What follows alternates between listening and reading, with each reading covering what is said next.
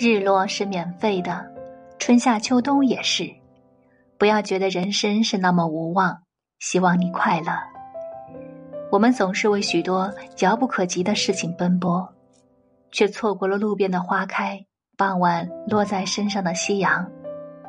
忙着生活的同时，记得去感受日常生活中的小细节。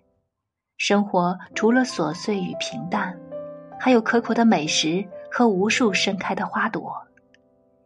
晚风吹人醒，万事藏于心。我没说不公平，也没说苦。我说我知道了。